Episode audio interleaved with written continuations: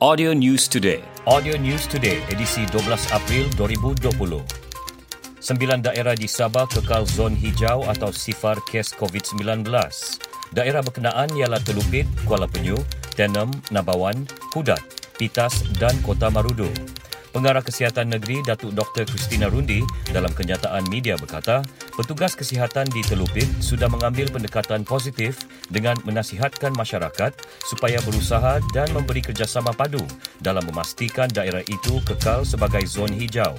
Sehubungan itu, beliau menasihatkan penduduk di Telupit agar terus patuh arahan sepanjang Perintah Kawalan Pergerakan PKP serta kekalkan jarak sosial sekurang-kurangnya 1 meter di samping mengamalkan penjagaan kesihatan seperti kerap mencuci tangan dan memakai penutup mulut dan hidung.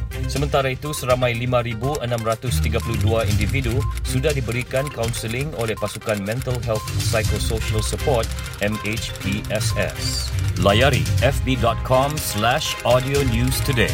Audio News Today